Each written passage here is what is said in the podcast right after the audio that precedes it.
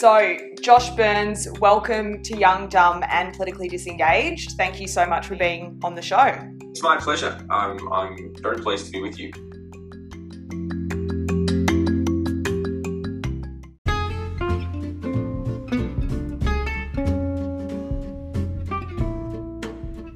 You're Labor's federal MP for Macnamara, which was previously the seat of Melbourne Ports, uh, which has been a Labor seat literally forever, like 115 years or something like that. You were born and raised in Caulfield. You've worked a number of jobs prior to politics. You're a teacher's aide and a factory hand, and notably, you also served as a senior advisor to the Premier of Victoria, Daniel Andrews, as well. How? Tell me how you got that gig. Well, I was the Labor candidate in Caulfield in the 2014 election, in the state election, and it was at that time an 11% seat. It was a safe Liberal seat, and no one really wanted to put their hands up. And I was a young, you know, a young man who really had nothing to lose, and I wanted to, I wanted to give people in Caulfield something to vote for as a, as a progressive. If you're a progressive in Caulfield, I wanted to know that that there was a Labor person who was going to take it seriously and that cared about not not necessarily winning, but but putting up a really good campaign and fighting for things locally that that are important. And um, and I, you know, and we and we treated the campaign really seriously. We, ended up getting some really good election commitments out of the then Andrews opposition. Uh, one of them being a complete redevelopment of Glen Eira Secondary College, which was, you know, so uh, you know, so great to be a part of that redevelopment and to have fought, for it and to have gotten over the line and to have formed government and to be able to deliver it and to walk through Glen Eira College was a really, you know, it, it was, it's, it's, a, I'm really proud of, of, of, being a part of that. And, and it came out of the fact that no one else really wanted to, to do the job. And so there was an opportunity. So, yeah, I think, I think, I think it showed people that I was really serious about politics and I was really, I care deeply about the Labor Party and, and, and I believed in its ability to, to do really good things. And so I met a lot of people, and one of the people I met was a guy called Dan, and um, and his and his team, and and yeah, they, they were really really for nice enough to, to offer me a position to come and join them after the election, and uh, and I, I, stayed there for four years.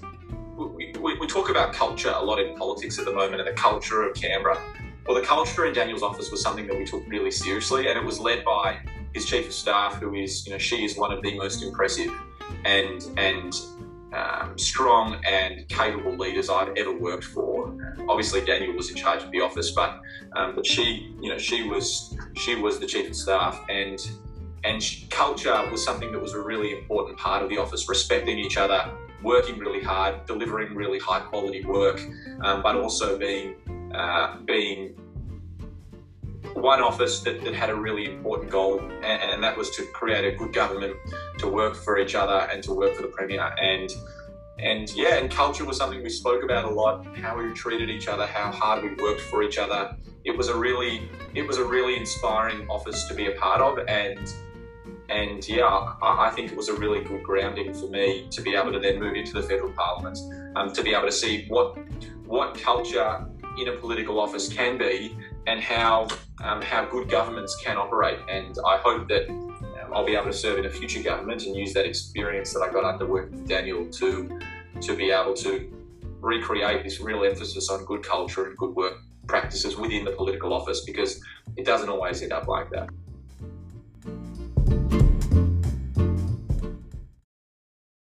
Since being elected in 2019, you've been passionate about various things. Um, you've been an advocate for support for local businesses, especially now during, you know, going through the pandemic. Um, you've written and advocated for uh, economic recovery agenda through tackling Australia's housing affordability and homelessness crisis and investing in clean energy. And you're also committed to reconciliation with our first Australians as well. You're a member of the House Standing Committee on Environment and Energy, the House Standing Committee on Communications and the Arts, and the chair of the Labor Party's International and Legal Affairs Caucus Committee. And recently, or you know, the past, you've only been you know a short time there, but you've been very vocal about the homelessness and housing crisis here in Australia. Um, and I was reading the report. It's really interesting. It's really long. I need to actually sit down and read through it. It's fascinating. Um, it's a bit dense in parts, yeah. Yeah, yeah, yeah. But it's it's interesting. I didn't. I only just discovered it before, so it's um. But you, in a recent policy piece published by the McKell Institute, you argue that housing in Australia should be a human right which you say would be a big shift and would require significant change in attitude by the federal government. And you proposed a shared equity model. So tell us a little bit more about that. Well, let's take a step back. When talking about housing and and that and the situation in housing in Australia, I think that there needs to be a pretty clear goal. And that goal needs to be that Australians should have access to safe and secure housing. That, that's the goal, right? And, and at the moment, that goal is not being achieved. I also think that that housing and the housing sector has been really good for Australians to be able to make money. If you if you are able to get into the housing market in Australia at 65, the net worth of an Australian who is able to the median net worth of an Australian who's been able to get into the housing sector and get into a mortgage, you know, basically pay off the mortgage throughout their life.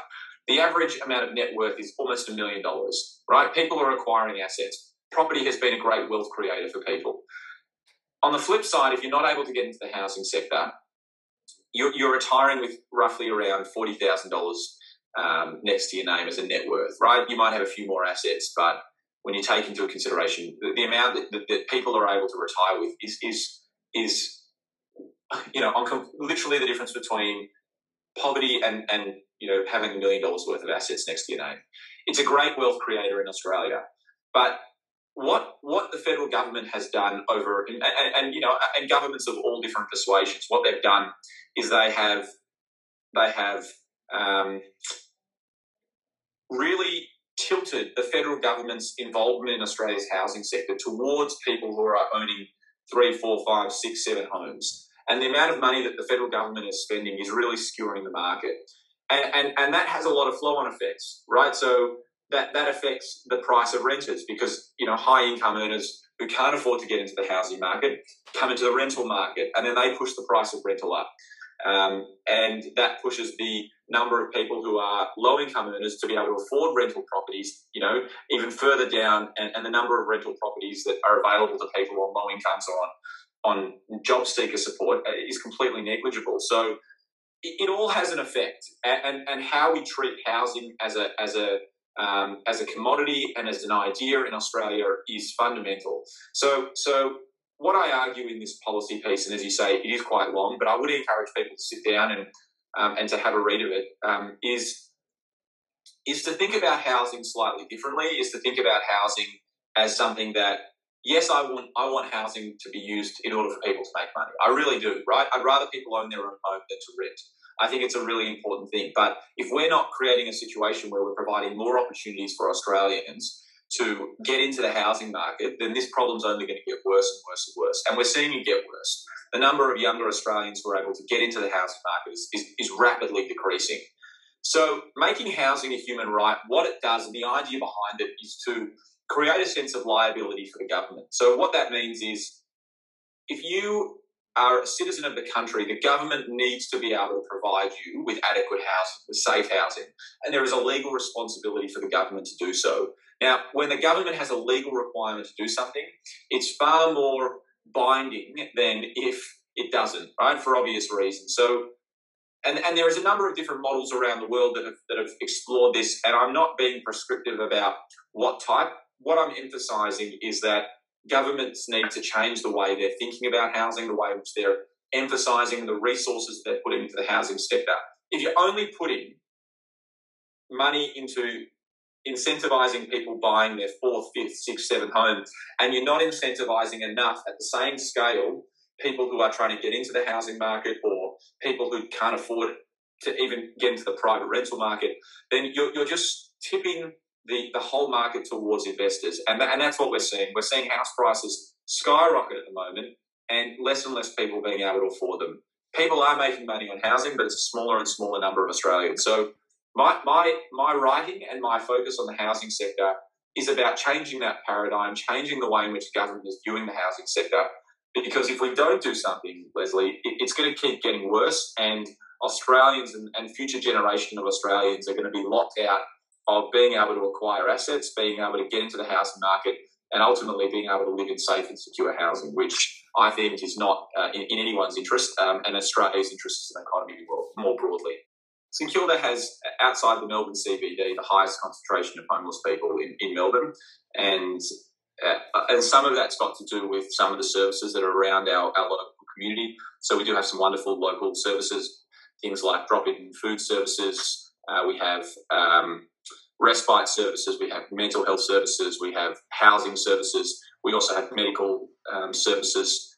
People can go and see a doctor, um, for example. So, so there are there is the concentration of, of, of very good services that that help people who are facing housing difficulties. Um, but but I, I, think the point that I'm I'm I'm want to emphasise and, and put out in the public debate is that is that it used to be far easier for people to get into the housing market. And, and, and it's becoming harder and harder and harder. But it's, it's, it's not, it's not completely, um, it's not completely inexplainable to, to understand why. It's happening because people are being incentivized at a significantly higher rate to buy their, you know, multiple multiple property um, versus being able to try and get into the housing market. And what that's doing is it's meaning that you know, sure, you, you know, you, have probably um, earning an okay living in real estate, but it's not enough to be able to buy a place where you want to live in Elwood, um, and and therefore you're leading into investment properties in Bendigo. Um, you know that might not be your that might not be the exact scenario, but um, but that's you know that's a reality for a lot of people, and, and I think it's fantastic that you have got an investment property because it does create assets and you're paying it off and, and you know that will be that will be a really good asset for you over your lifetime. But for a lot of people you know that that's that's not even possible. If you're i mean you know if you're in real estate then that's that's a pretty good steady income. Obviously the pandemic's made it difficult. But if you're in insecure work casualized work if your wages aren't good enough to be able to even get into the you know go to the bank and say well I'm, over the next 30 years i'm going to pay this off um, it's locking a lot of people out so I think we need to be honest about it. We need to be honest about what the economics is happening and and be honest about trying to fix it.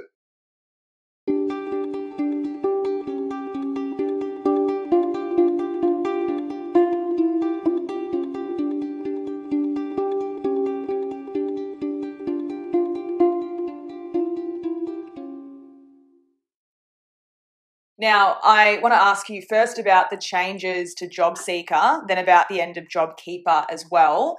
This month, we learned that unemployed Australians will receive an extra $25 a week after changes to the JobSeeker base rate passed Parliament. The maximum payment right now is about $566 a fortnight, so that'll increase to $620 a fortnight, not including anything like rent assistance um, and extras like that. And then job seekers will also have to look for at least 15 jobs a month, up from eight, and have face to face appointments as well. A $25 a week increase, is that enough? No, of course it's not. What, what, what should it be? So, uh, so what I previously said was that the, that the pandemic level supports um, during the pandemic should remain for the entire pandemic. Um, I, I think that what we're seeing is a is a market and an economy that is obviously deeply affected by this pandemic. It, it, from you know, it's it's Monday afternoon at the moment, and we're recording this podcast, and Brisbane has just gone back into lockdown. So clearly, clearly, this pandemic is not over. Clearly, that you know that will dramatically affect businesses. It dramatically affects the the job market. It, it affects it affects uh, you know a whole range of factors that people on this on this job seeker rate are living with. So my view is is that that the increased rate during the pandemic needs to remain. Now that that what that is at the current at the latest iteration was at least one hundred and fifty dollars a fortnight higher than, than the updated um, amount. So there was a fifty dollar um, fifty dollar a fortnight increase. Well, I think it was it was um, at, the la- latest iteration there was a you know two hundred and fifty dollars one hundred and fifty dollar supplement um, of the coronavirus supplement. That was the seventy five dollar a week increase that uh, the Greens were calling for at the last election. You know that that's that's probably um, you know, I, I, I, was comfortable with it being higher at the $250 a week, uh, so fortnight supplement that was just prior to that one. Um, but but you know that, that that is a significant increase. You know, it still puts people right on that precipice of living in poverty, but um, but it, it, it, you know it's significant. My view was is that, that that at least needs to be around until at least the end of the pandemic, um, because we are still in exceptional economic circumstances, and so I, I would have liked that to have remained.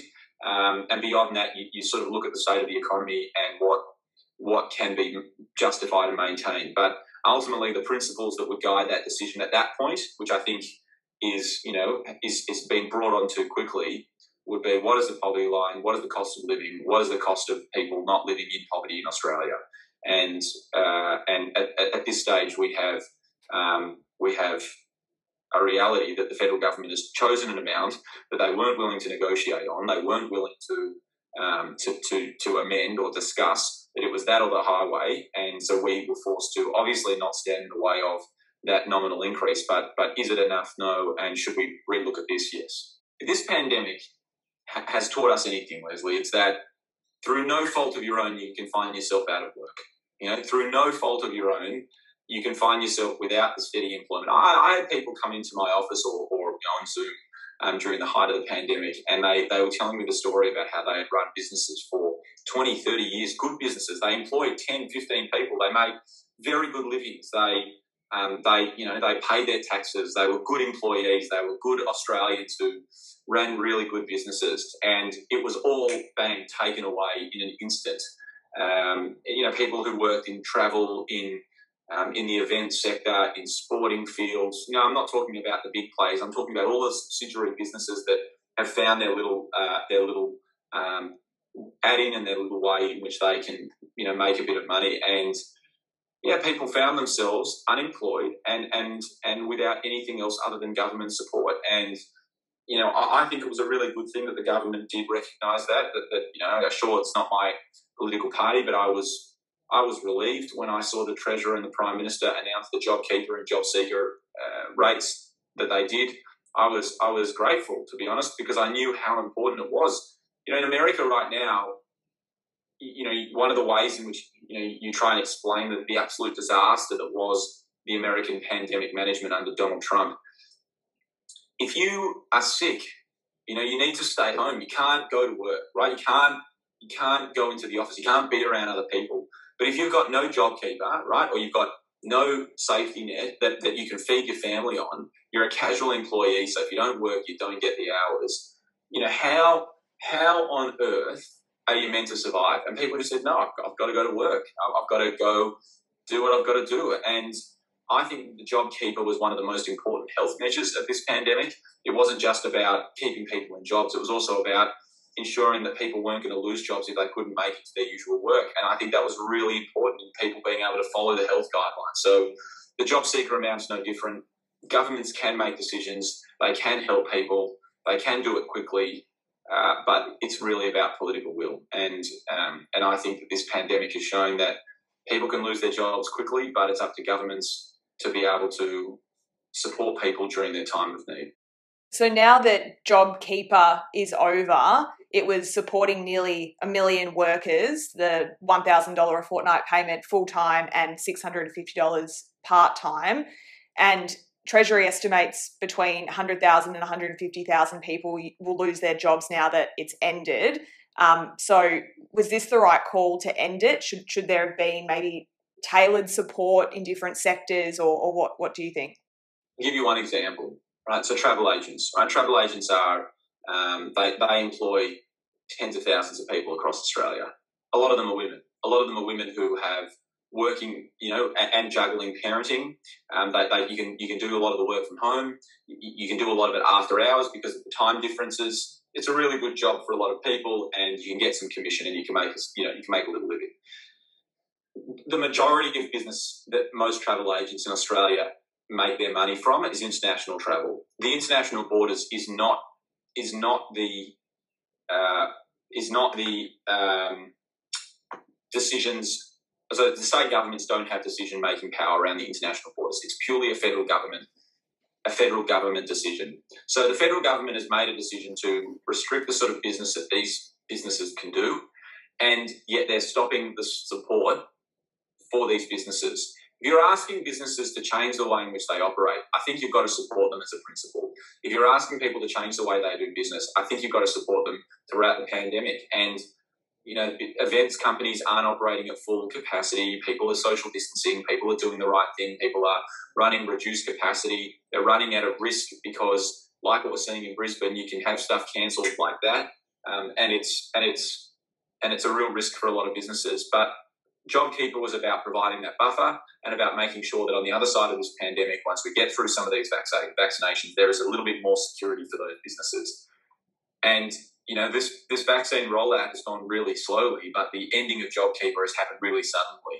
And I think that I think that it's too early to, to stop supporting businesses, and it's too early, especially in some which are directly affected by the decisions that are made by the federal government, um, for the federal government to be ending that support. And we are going to see job losses. In Macnamara, we have 20,000 people on JobKeeper at the moment, and it's going to be a hard hit area. That's almost, you know, one in five, one in six workers locally are on JobKeeper, it's going to be really rough, and uh, I'm really worried about it.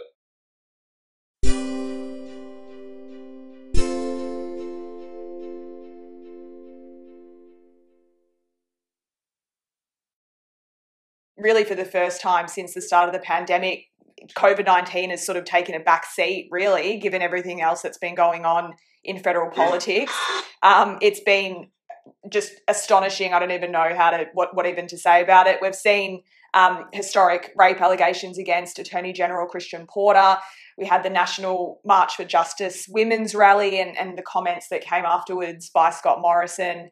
Um, we had a, a, coalition staffer being sacked for masturbating on a female MP's desk. Reports of staff orgies in Parliament House, the alleged rape of Brittany Higgins by a colleague um, in, in Senator Reynolds' ministerial office in 2019, and then the comments that followed from Linda Reynolds and the apology from Linda Reynolds, um, allegations of sexual harassment against women levelled at Liberal MP Andrew Laming. And just this morning, the Victorian National MP Anne Webster has lodged a complaint against a man who allegedly harassed her in Parliament House last week, among a string of other accusations of abuse and harassment um, and misogyny and comments and sexism.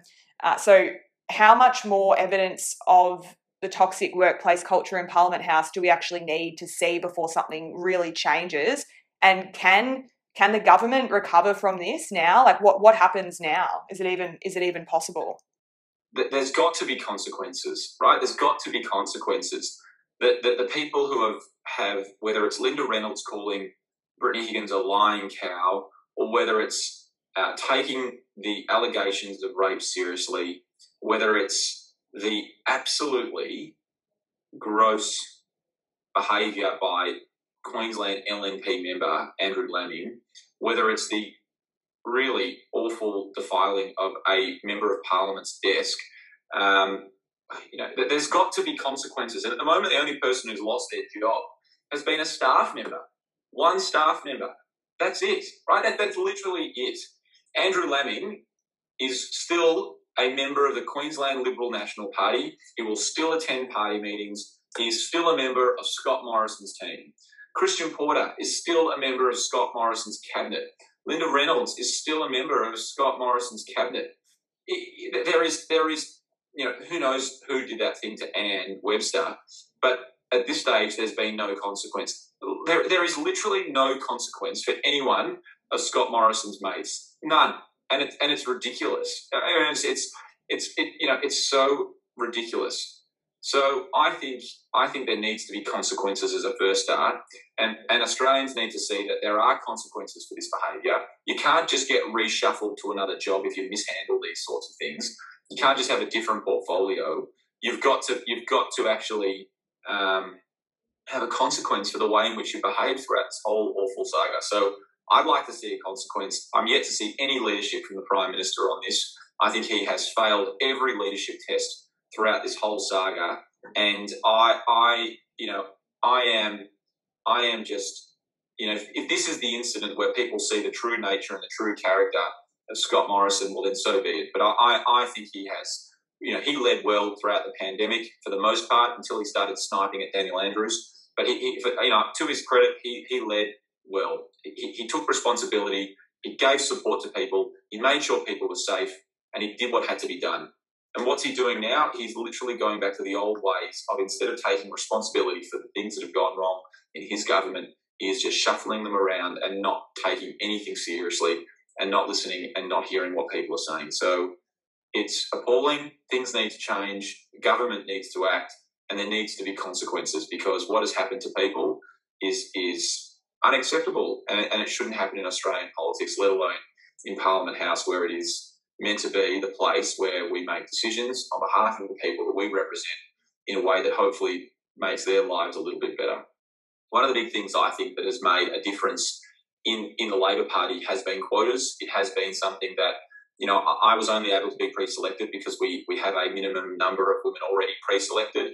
Um, I, I operate with fierce, tough, strong leaders like Tanya Plibersek, like Penny Wong, like Kristina Keneally, like others, Amanda Rishworth and others. You know, we have a great group of young female leaders also coming through the ranks. Um, you know, we, we, we, we have some amazingly qualified and talented people. And, and that happens because you go out and look for them and ensure that they get good seats in Parliament. So I think that I think the Labor Party is in a strong position because we do have these strong leaders who don't put up with sort of crap that Scott Morrison's dishing out right now. You know, to, to, to be in the same room as some of these women, you know you are in the you are, you are in the presence of strong and thoughtful and tough people who are there to lead and who are there to make things better. And I, I really hope that many of them get to serve in a, in a future government because I think they will do great things for Australia, and I would like to serve alongside of them. Um, and yeah, I, I, I have a lot of admiration and respect for a lot of the strong women that we have in our caucus.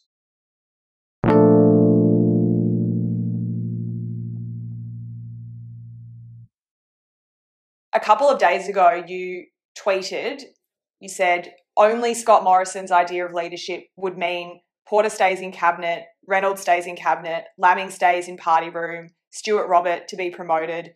The guy is on another planet. I think that pretty much sums up the Prime Minister's response to the events of the past couple of months. Uh, do you think Scott Morrison's leadership is in question? What really can happen now, do you think? What do you predict is going to happen or what, what could happen? I still think that there's a bit of time between the now and the next election. I mean, it could be another year away, so the, the, the panic won't have set in yet, especially in the coalition party room. Now, I, I, I don't I still think that you'd rather be in government than opposition leading into an election. I think that there's more you can do from government. It's a better position. It's a position of strength, and people all they need to do is do the same thing as they did last time in terms of voting. So, so I think Scott Morrison is still in. You know, it's his election to lose, um, but and he won. You know, he won the last election. But I, I, do think that that one thing that's become clear over this whole time is that people are start starting to question his judgment and they're starting to question his ability to manage through you know what should be pretty straightforward political issues. And he should he should um, he should be able to find a way through it. And i think people are frustrated with the fact that he he hasn't been able to. So look you know it's it's the ball sort of in his court. He is the prime minister. He does have a, you know he has a privileged position of strength that he can operate from. But but if he keeps going the way he has over the last month, um, I think that the pressure will continue to increase. And I, I don't think his leadership is in doubt yet. Um, but but you know, let's see what it's like three months out before an election, and whether they are, you know, whether whether people have real well and truly made up their minds about about Morrison, or, or whether or not, uh, or whether or not there is another option. But I think I think he's more than likely the one who's going to lead into the next election. But I also think he's, and I think he's a very good campaigner.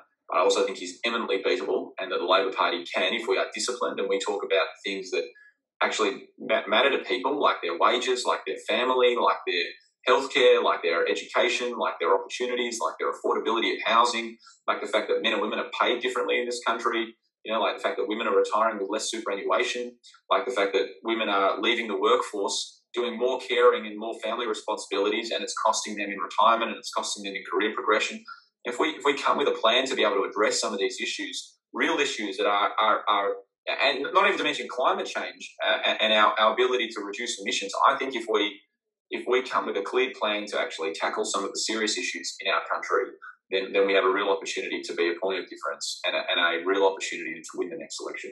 And that's that's what we're going to be focused on. It's what I'm focused on. It's what I did with the housing piece is to really focus on the policy. I, am not here to talk about myself. I'm not here to talk about my colleagues even. I'm, I'm here to talk about what, what, what do we need to do as the Australian Labor Party to form a government that will help Australians. That, that's our focus. It has to be our resolute focus.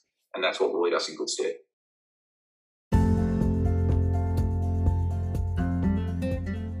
Well, Josh Burns, thank you for being on the show. Thank you for taking the time to chat with me. I really appreciate it. It's absolutely my pleasure. Take care, and I'm sure we'll catch up soon.